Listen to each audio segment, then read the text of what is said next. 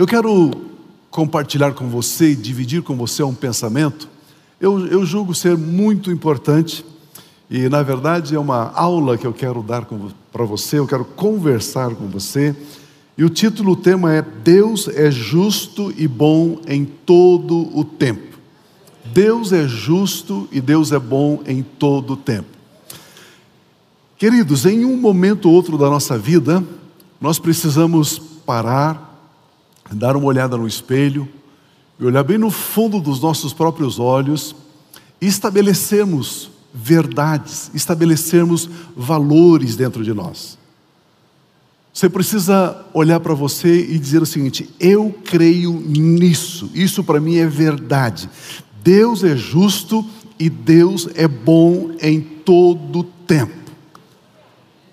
E quando você estabelece isso como verdade, quando isso está dentro de você, como um pilar, como um espigão, como uma coluna inabalável, eu vejo que muitas coisas, muitas coisas ficam mais fácil de você enfrentar no seu dia a dia. Quando nós entendemos que Deus é bom em todo o tempo, isso significa que não devemos duvidar de Deus, não devemos suspeitar de Deus. Não devemos comparar Deus com os eventos que nos rodeiam, com os acontecimentos.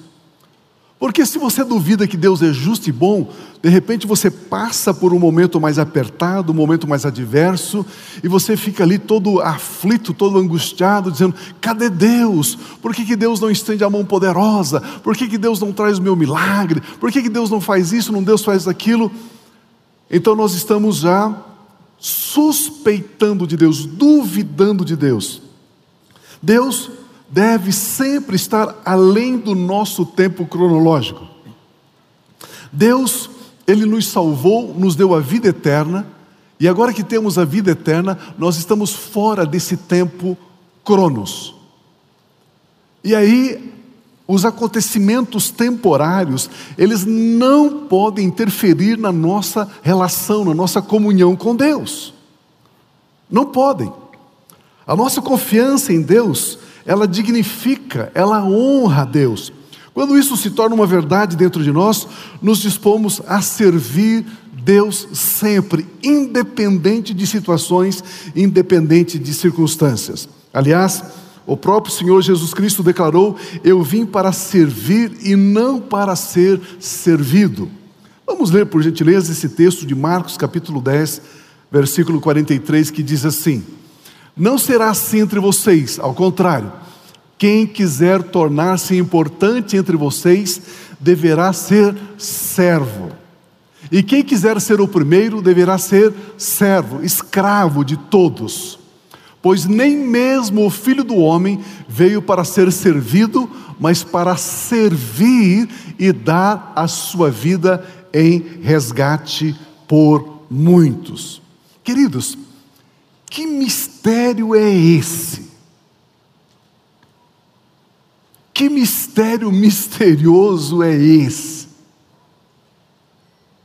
O lugar mais alto é ocupado por aqueles que servem e não por aqueles que são servidos, disse Jesus.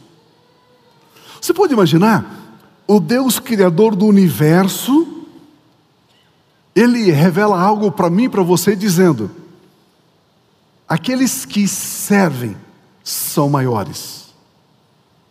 Os que são servidos são menores. Eu acho que a gente precisava parar assim, um dia, dois dias, uma semana, e só pensar sobre isso. O que, que Jesus está dizendo? O que, que Jesus está revelando aqui para mim e para você? Servir é trabalhar em favor de outro, e não para si mesmo.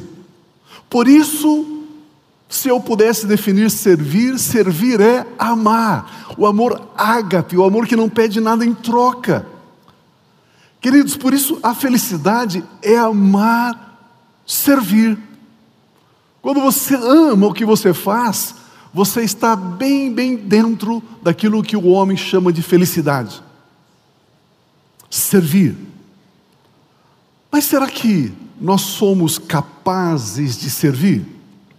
Será que temos qualidades que nos capacitam a servir?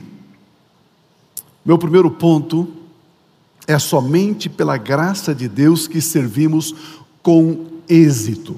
Somente pela graça de Deus. Você sabe, você é nosso aluno da FATEM, existe uma imensa diferença entre sucesso e êxito. O sucesso, ele começa, sobe e cai. O êxito, ele vai subindo, subindo, subindo, subindo e nunca cai. Essa é a diferença. Então, nunca queira fazer sucesso. Né? Estabeleça a sua vida para ter êxito.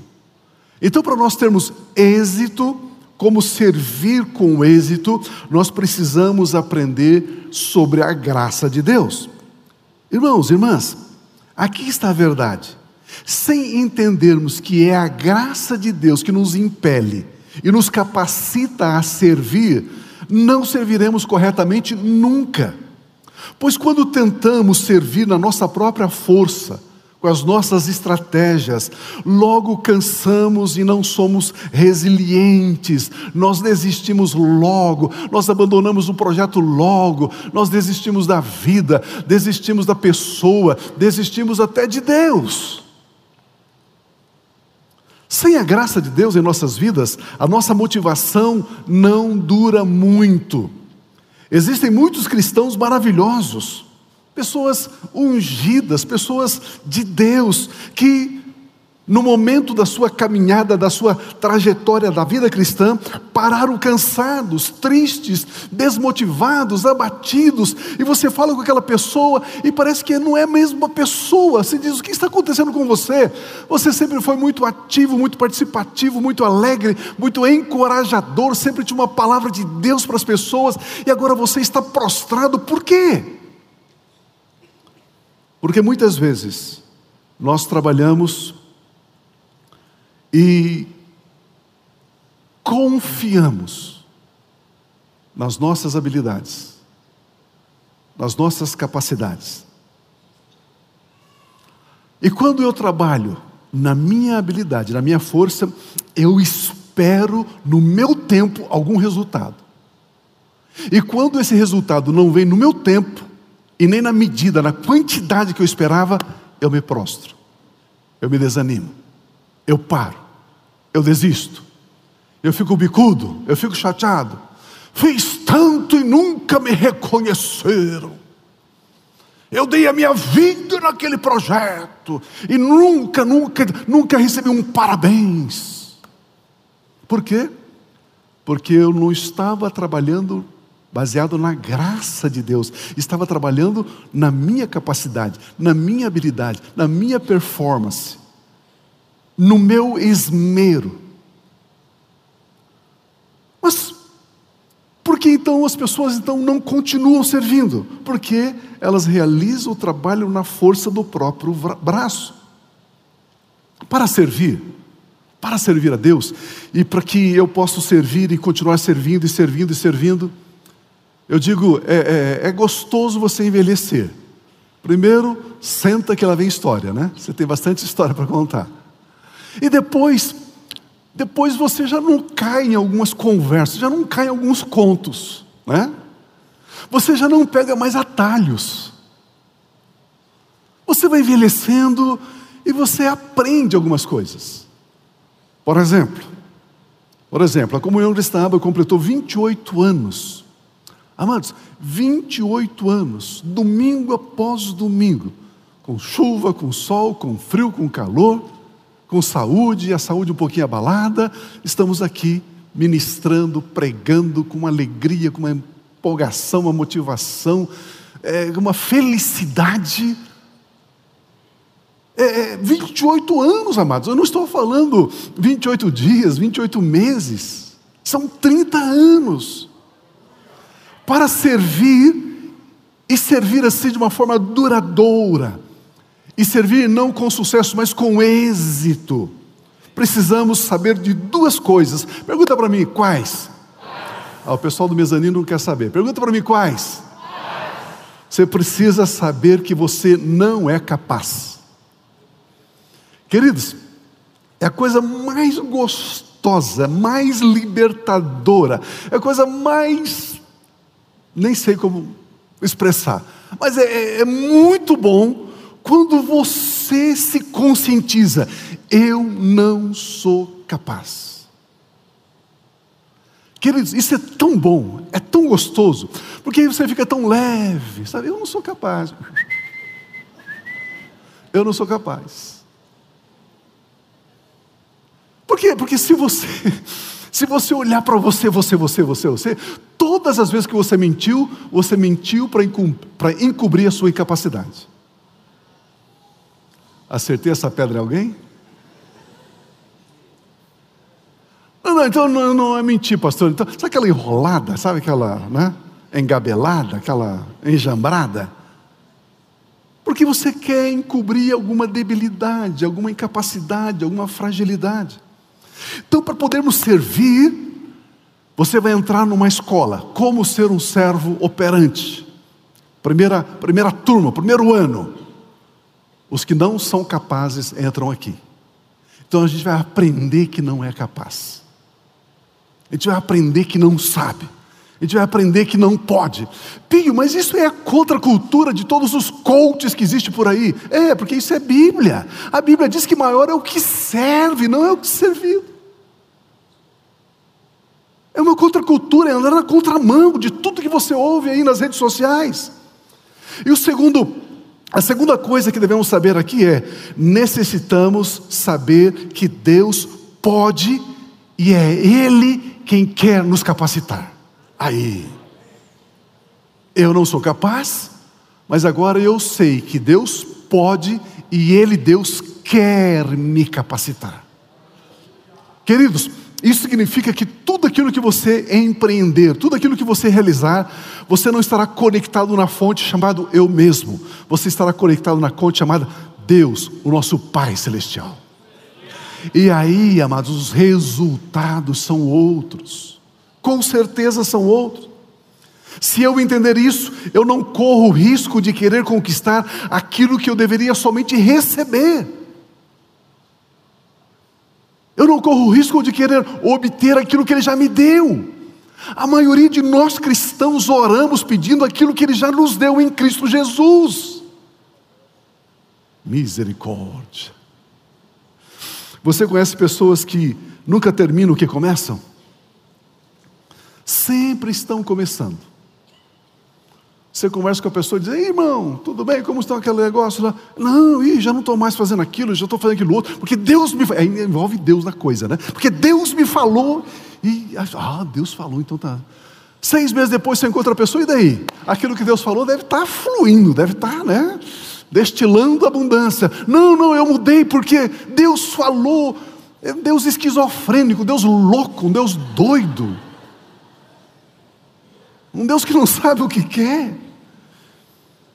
Isso tudo porque elas querem servir na sua própria força, na sua própria habilidade e não servir dependendo da graça de Deus.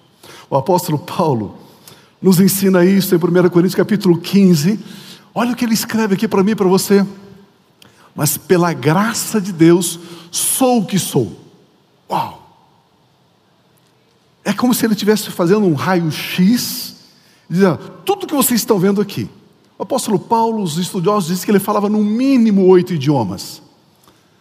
O apóstolo Paulo, ele era, naqueles dias de então, fazendo um parênteses aqui, naqueles dias de então, havia três mega estruturas, megas estruturas na terra.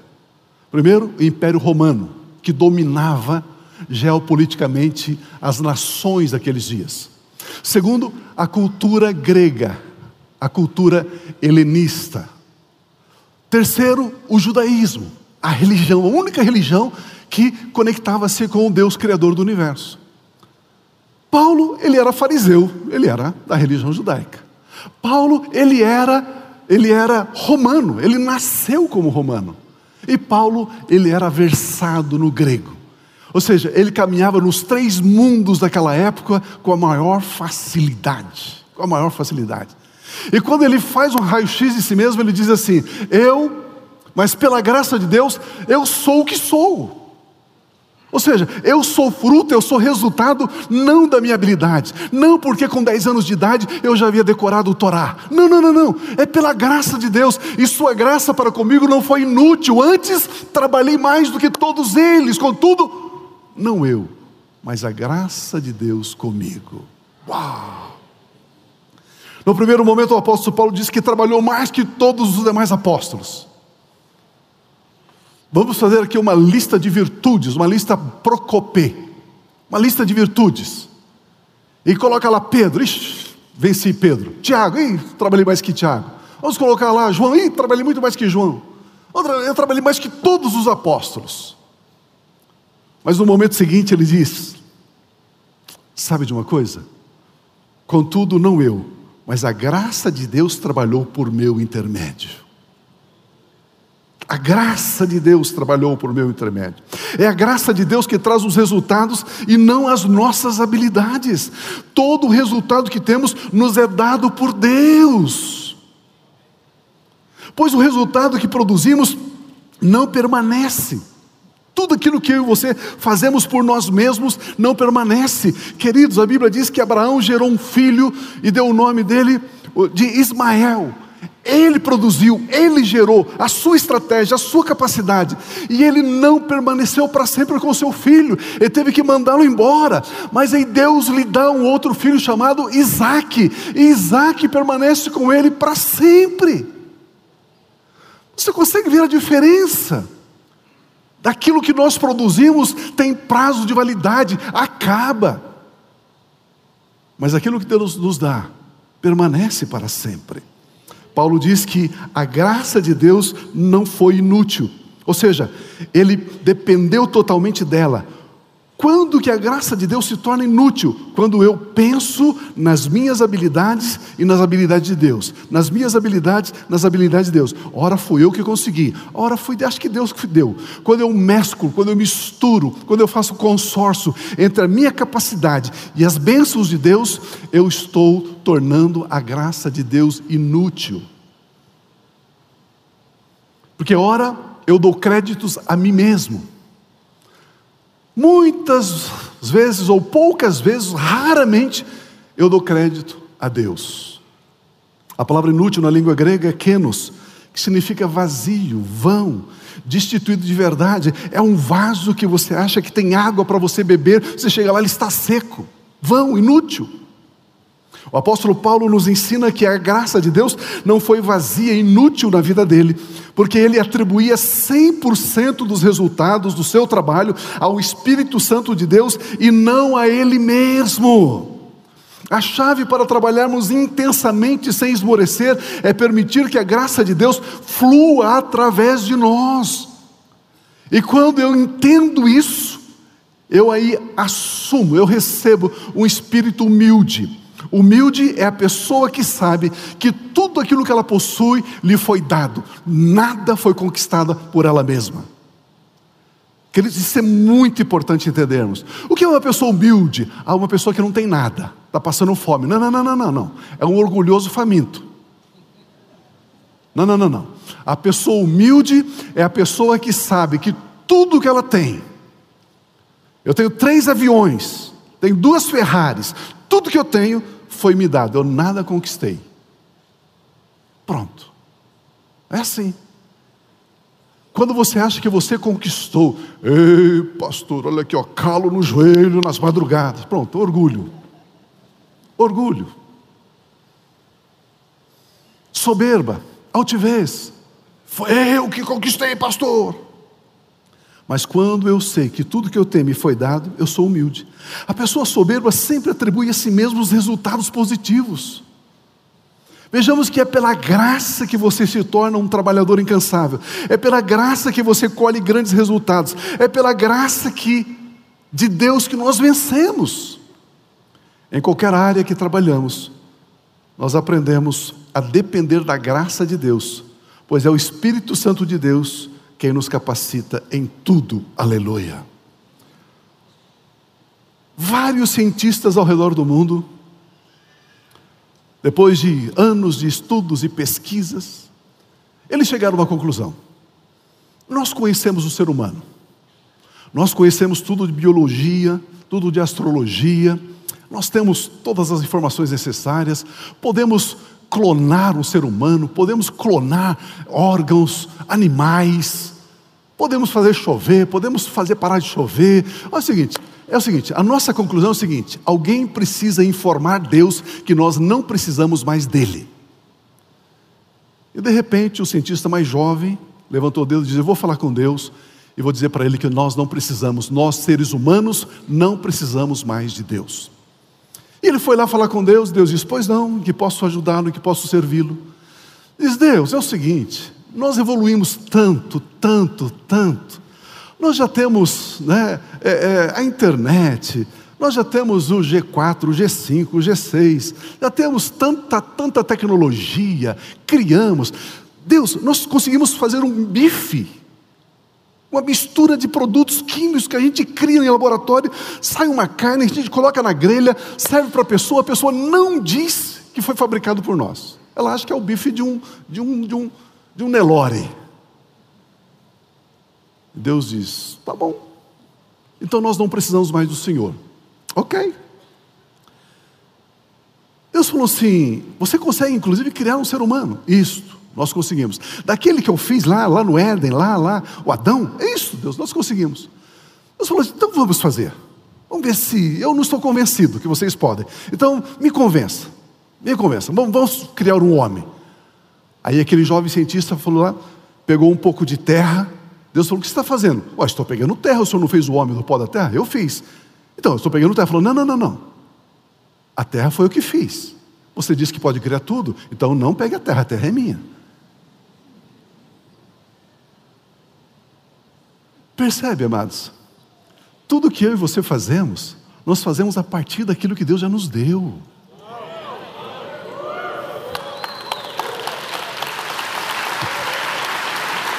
Aleluia.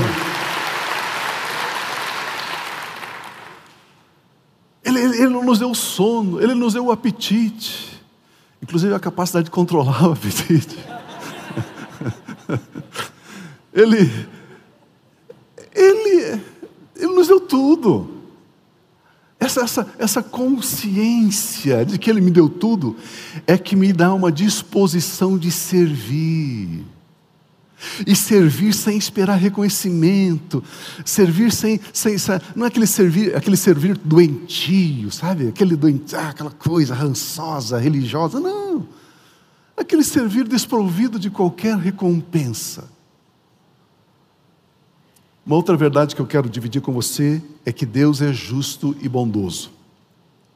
Eu quero ler um texto que fala sobre confiar em Deus em qualquer situação, confiar em qualquer tempo. A fidelidade de Deus ela é incomparável. Olha esse texto, por gentileza, de Mateus. Vamos ler. Eu não sei se você já fez o seu devocional hoje, se não fez, você vai fazer comigo agora. Vamos ler o texto de Mateus capítulo 20, que diz assim: Pois o reino dos céus, ou o reino de Deus, é semelhante é como um proprietário que saiu de manhã cedo para contratar trabalhadores para a sua vinha. Ele combinou pagar-lhes um denário pelo dia e mandou-os para a sua vinha. Por volta das nove horas da manhã, ele saiu e viu outros que estavam desocupados na praça.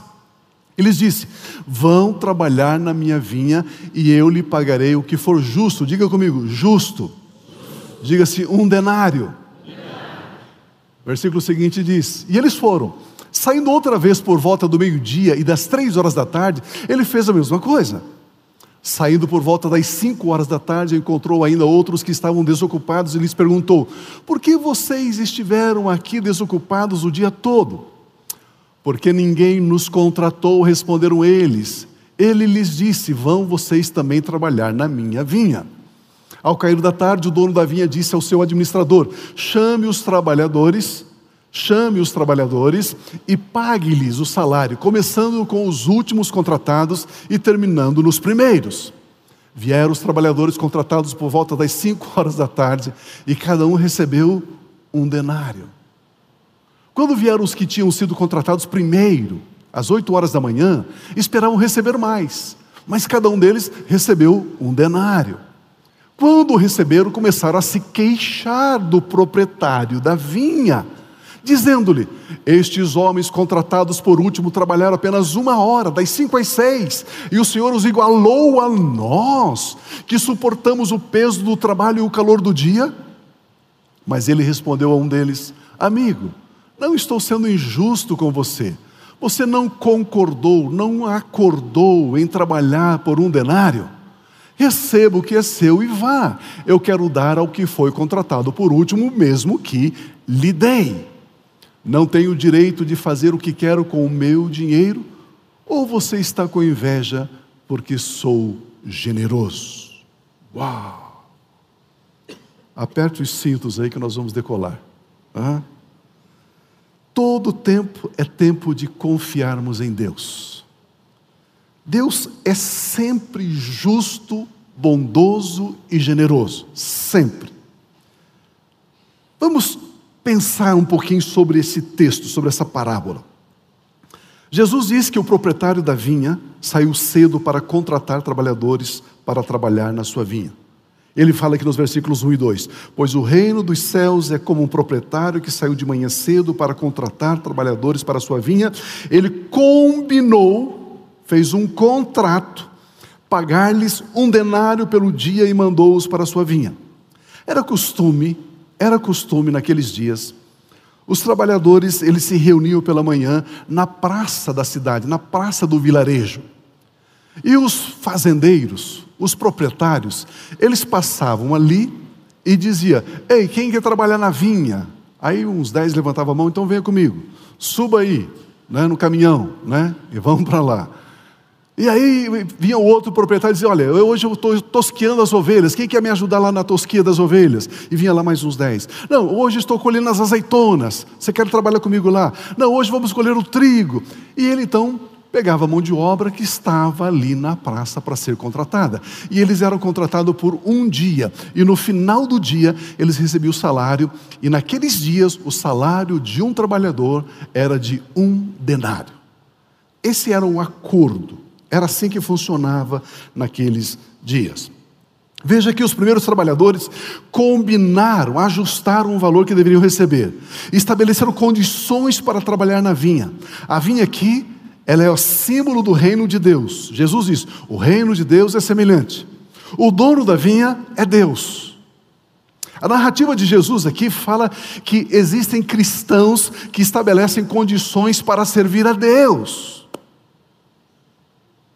Por exemplo, se Deus me der mais um carro, aí eu não vou faltar nenhum culto. Ah, se eu morasse mais perto da igreja, aí eu poderia me disponibilizar mais. Ah, se a minha saúde estivesse 100%, aí então eu poderia. Ah, se eu tivesse um trabalho um pouco diferente, que não me desgastasse tanto, porque no sábado eu sou um trapo velho, no domingo eu quero repor, repor as minhas forças, aí eu não tenho força para sair de casa para ir para culto, mas então se eu tivesse um trabalho um pouco mais tranquilo, se eu tivesse, se eu pudesse, são o tipo de crentes que estabelece condições para se engajar na vinha, no reino de Deus. Alô?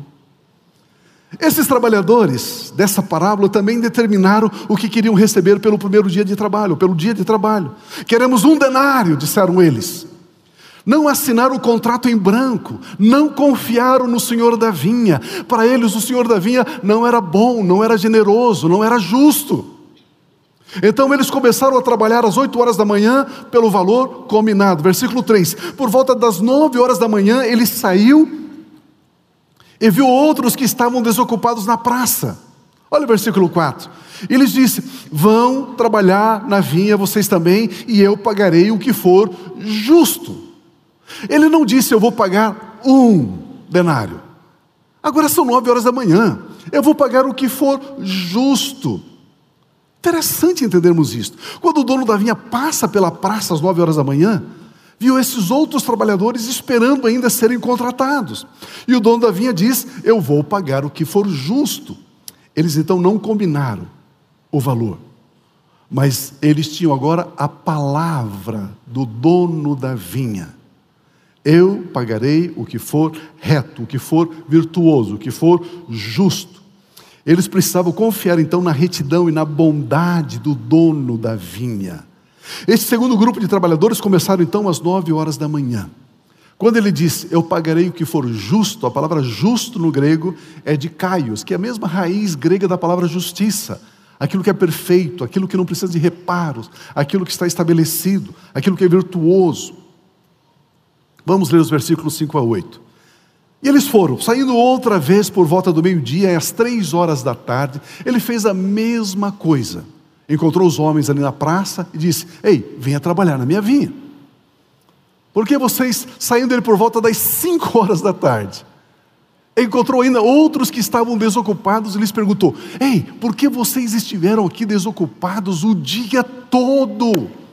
Porque ninguém nos contratou, responderam eles. Ele lhes disse: Ei, vão vocês também trabalhar na minha vinha. O dono da vinha passa pela praça então às três horas da tarde, depois às cinco horas da tarde, lembrando que o expediente se encerrava às seis horas da tarde. Ele certamente ficou admirado com aqueles trabalhadores que estavam ali. E ele disse: Vocês ficaram aqui o dia todo. É, ninguém nos contratou. Mas que trabalhador, sabendo que o expediente encerra-se às seis horas, é cinco horas e ainda fica esperando ser contratado? Ele já não deveria ter desistido, ter ido embora, chegado lá, é, hoje o dia foi mal, hoje eu não consegui trabalhar, não consegui o emprego do dia, não consegui levar pão para casa, não consegui levar leite para casa. Ele, o, o senhor da vinha ficou admirado com aqueles trabalhadores, que ficaram ali até as cinco horas da tarde. Ele disse: então vou trabalhar na minha vinha. Na verdade, vocês são pessoas admiráveis, vocês são perseverantes, Ei, vocês são pessoas de fé, porque vocês ficaram até agora esperando serem contratados. O dono da vinha nem disse se pagaria alguma coisa para eles. No primeiro grupo, eu pago um denário. Os outros grupos, eu pago o que for justo. Esse último grupo, ele nem disse se pagaria alguma coisa. Ele nem prometeu nada. Eles foram trabalhar pela oportunidade de trabalhar e não para receber algum pagamento. Oh!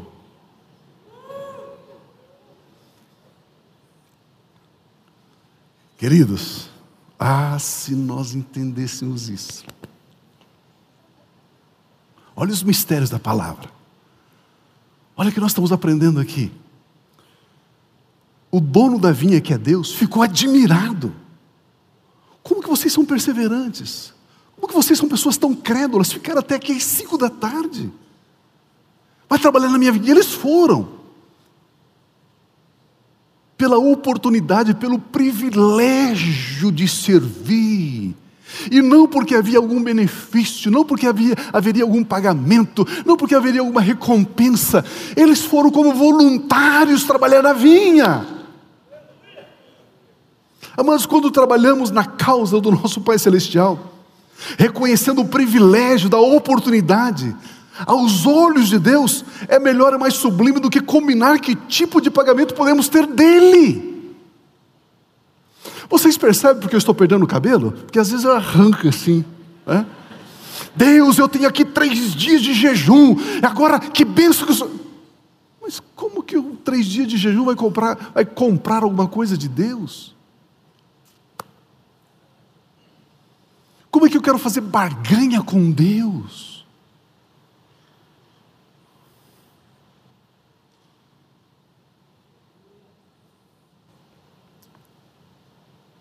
Lembre-se que quando entendemos isso, nós estamos vivendo em um outro patamar.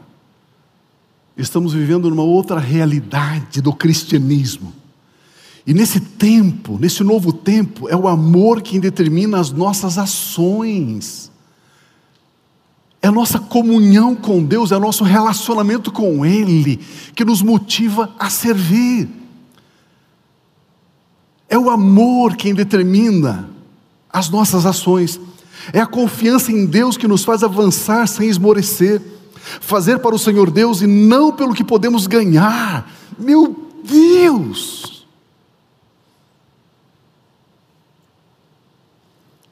ser pessoas, mas muito, muito, muitíssimas, mas muito, muito livres.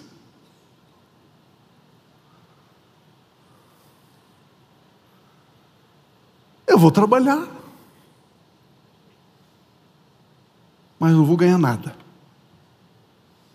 E vou com alegria.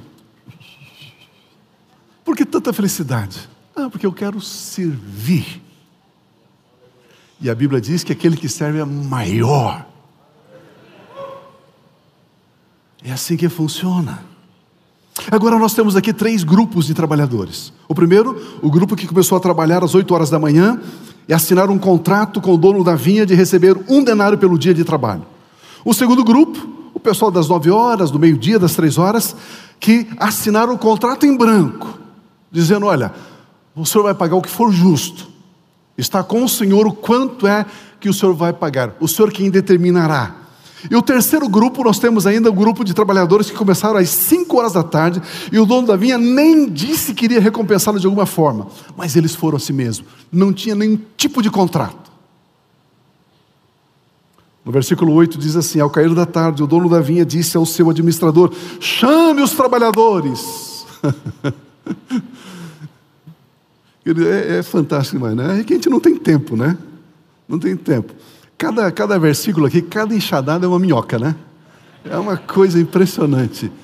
Percebe que o dono da vinha chama aqueles que começaram às oito da manhã, aqueles que começaram às cinco da tarde, chama todos igualmente de trabalhadores. Chame os trabalhadores e pague-lhes o salário, começando com último, os últimos contratados e terminando com os primeiros. Terminando nos primeiros. Irmãos, em Cristo Jesus, nós sabemos que tudo o que fazemos com amor para Deus, o nosso Pai, Ele nos paga. Olha o que ele disse: chame os últimos e paga-lhes o salário. O dono da vinha não devia nada para aqueles que começaram às cinco horas da tarde, mas ele diz: paga. Queridos, esse texto está revelando como Deus pensa. Você está entrando na mente de Deus, na, na, lógica divina, na maneira de Deus raciocinar. Cada coisa que você faz no reino de Deus, Deus diz: Eu vou te pagar. A nossa obra não é vã, não é vazia. Você é apacentador que no frio, no calor, semana após semana, está lá no grupo familiar, abrindo a sua casa, fazendo lanche e ficando ouvindo lá reclamações e ovelhas que contam a mesma história faz 10 anos. E você empresta a sua ovelha lá para essa pessoa com tanto amor, com tanto carinho, se alegrando com os que se alegram, chorando com os que choram. Ei, saiba de uma coisa: a sua obra não é vã no Senhor. Não é vã. O texto sagrado. O texto sagrado diz que ao cair da tarde, ei, pode ser que essa semana, em algumas áreas da sua vida, seja o cair da tarde. E o dono da vinha diz: Ei, essa semana eu vou pagar algumas coisas. Ei, você que está aguardando, essa semana eu vou pagar algumas coisas, porque chegou na sua vida o cair da tarde. Aleluia, aleluia, aleluia. Uh!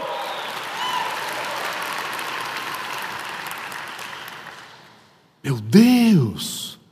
Vieram os trabalhadores, versículos 9 e 10, vieram os trabalhadores contratados por volta das 5 horas da tarde eu vejo que assim, meio sem graça, assim, sai com a mão para trás, olhando para baixo tal. Pois não, não vem receber o seu salário. Meu salário?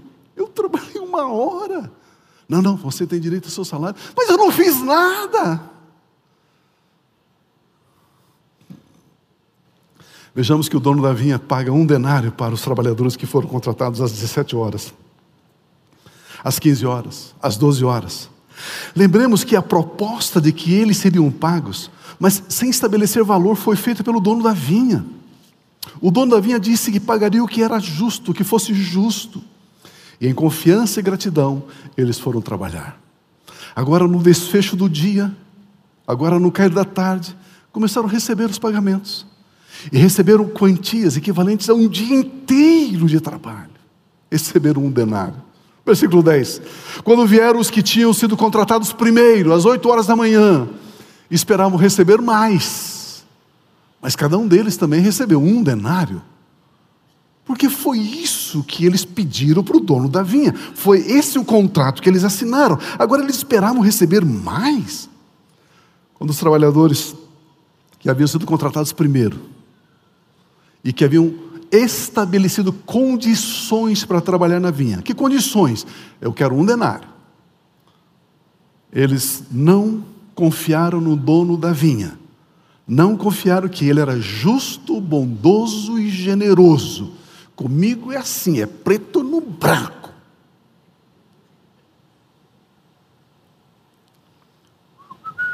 Cabe a dancinha aqui? Não, cabe, né?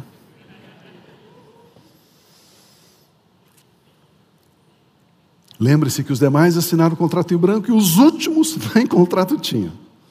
Já tinha fechado a livraria, não dava para fazer a cópia. Algumas pessoas querem trabalhar integralmente no ministério, na igreja, mas colocam tantas condições, tantas condições. Ah, eu vou para o ministério, mas antes eu quero, eu vou para o ministério, mas a igreja vai me dar isso, fulano vai me dar aquilo, vai dar aquele outro. Às vezes eu fico botando a mão na cabeça e digo, meu Deus. Está aí a minha esposa aqui que não me deixa mentir sozinho.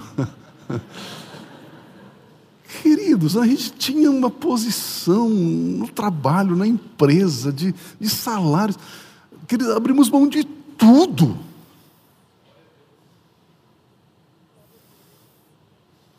Quando nós fazemos a reunião com os novos apacentadores, eu sempre conto a minha história. Eu vou chutar, não me lembro de valores, mas eu recebia o preço de hoje, sei lá. Meu salário era de 30 mil reais.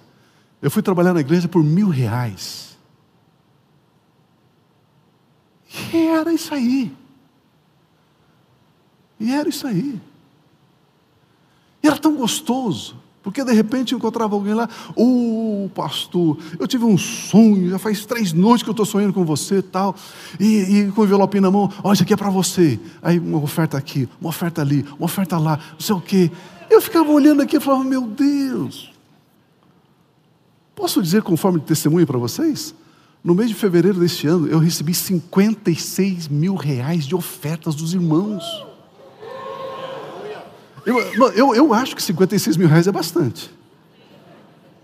É bastante, não é? 56 mil, 56 contos amados. E o irmão chega e diz: Pio, Deus pediu para lhe dar isso, Deus pediu para te dar aquilo, Deus pediu para te dar aquilo outro. Eu, quando sou orgulhoso, sou humilde, digo: Eu recebo. eu recebo. Mas você precisa aprender a não estabelecer condições, a confiar que Ele é justo, que Ele é bondoso, que Ele é reto. Mas é assim que funciona. Olha o versículo, versículos 11 e 12. Quando receberam, começaram a se queixar dos proprietários, do proprietário da vinha, dizendo: Estes homens contratados por último trabalharam apenas uma hora, e o Senhor os igualou a nós, que suportamos o peso do trabalho e o calor do dia. Os primeiros trabalhadores começaram a comparar o que receberam com os trabalhadores da última hora, ou das últimas horas. Acharam a atitude do senhor da vinha incorreta, mas o dono da vinha estava cumprindo exatamente o que eles haviam pedido, exigido em contrato: um denário. Amados, uma das coisas mais perigosas que podemos, que pode acontecer em nossas vidas, é comparação por gentileza, não entre no campo da comparação. Você não pode se comparar com nada e com ninguém. Não caia nessa armadilha de se comparar. Mas não entre aí. É um terreno escorregadio, é um terreno minado, é um terreno que vai produzir dores e angústias quando você se compara.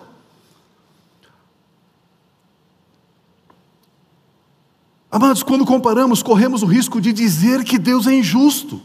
Ele deu mais para Fulano e menos para mim. Quando comparamos, sempre achamos que trabalhamos mais do que os outros. Ah, eu faço mais que todo mundo. Quando comparamos, sempre achamos que merecemos mais do que os outros. Quando comparamos, queremos ter o que os outros têm e não valorizamos aquilo que Deus nos deu.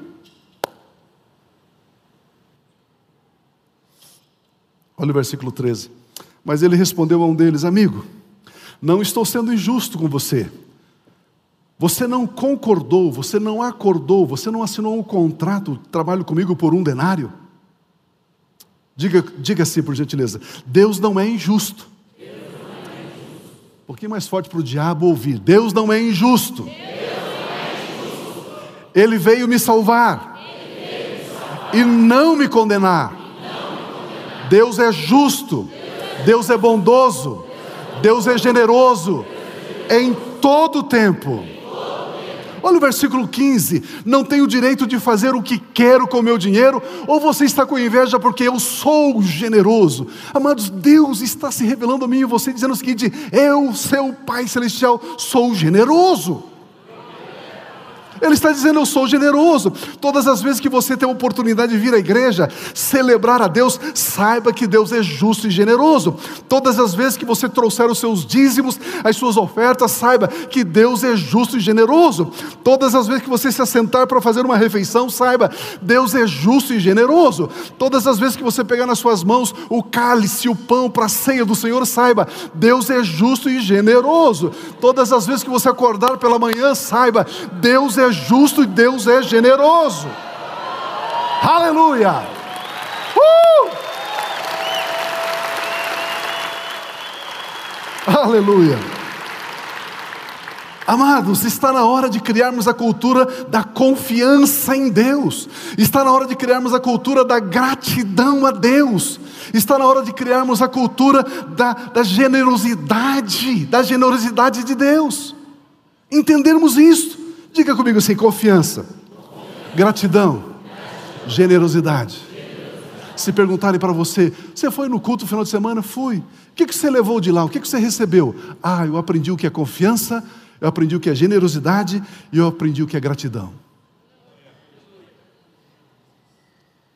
Se uma pessoa não sabe bem o que é isso, ela vai olhar para você como se você fosse um ET. Romanos 8, 31, 32 diz: Que diremos, pois, diante dessas coisas? Se Deus é por nós, quem será contra nós? Aquele que não poupou o seu próprio filho, mas o entregou por todos nós, como não nos dará juntamente com Jesus e de graça todas as coisas? O que, que você vai dizer diante dessas coisas? O que? O que você vai dizer diante das coisas? O que? Se Deus é por você, quem será contra você? Você vai dizer, diante das coisas, você vai dizer: Deus é por mim, nada e ninguém será contra mim. Você vai dizer: Deus é por mim, nada e ninguém será contra a minha família. Você vai dizer: Deus é por mim, nada e ninguém será contra os meus sonhos. Você vai dizer: Deus é por mim, nada e ninguém será contra o meu trabalho, a minha empresa, os meus projetos. Você vai dizer: Deus é por mim e ninguém será contra a minha igreja, contra o meu ministério, contra o meu chamado. Deus é por mim. Aleluia. Hoje eu quero que você aprenda a celebrar a Deus com esta confiança, dizendo: Meu Pai Celestial, Ele é justo, Ele é bondoso, Ele é generoso em todo o tempo. E todas as vezes que você faz alguma atividade na igreja, todas as vezes que no gasofilácio você coloca uma moedinha, saiba, saiba, a obra que você está realizando não é vã no Senhor. Não é vã no Senhor. O nosso Pai Celestial, Ele é justo e Ele é bondoso. Quando o apóstolo Paulo se relaciona com a igreja de Filipe, ele escreve de uma forma assim tão emocionada. Filipenses 1, de 3 a 6, ele diz: Agradeço a meu Deus todas as vezes que me lembro de vocês. e todas, em todas as minhas orações em favor de vocês, sempre oro com alegria, por causa da cooperação, por causa do servir de vocês no Evangelho, desde o primeiro dia até agora. Paulo diz: Eu estou convencido de que aquele que começou boa obra em vocês vai completá-la até o dia de Cristo Jesus, o nosso Senhor. Aleluia.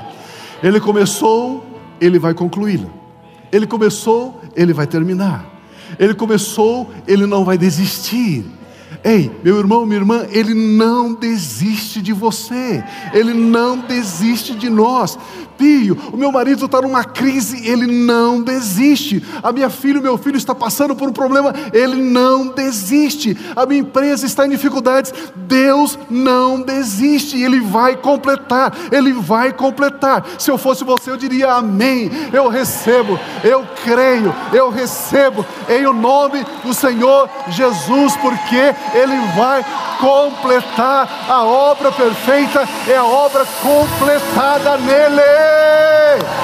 Uh! Sim, Senhor!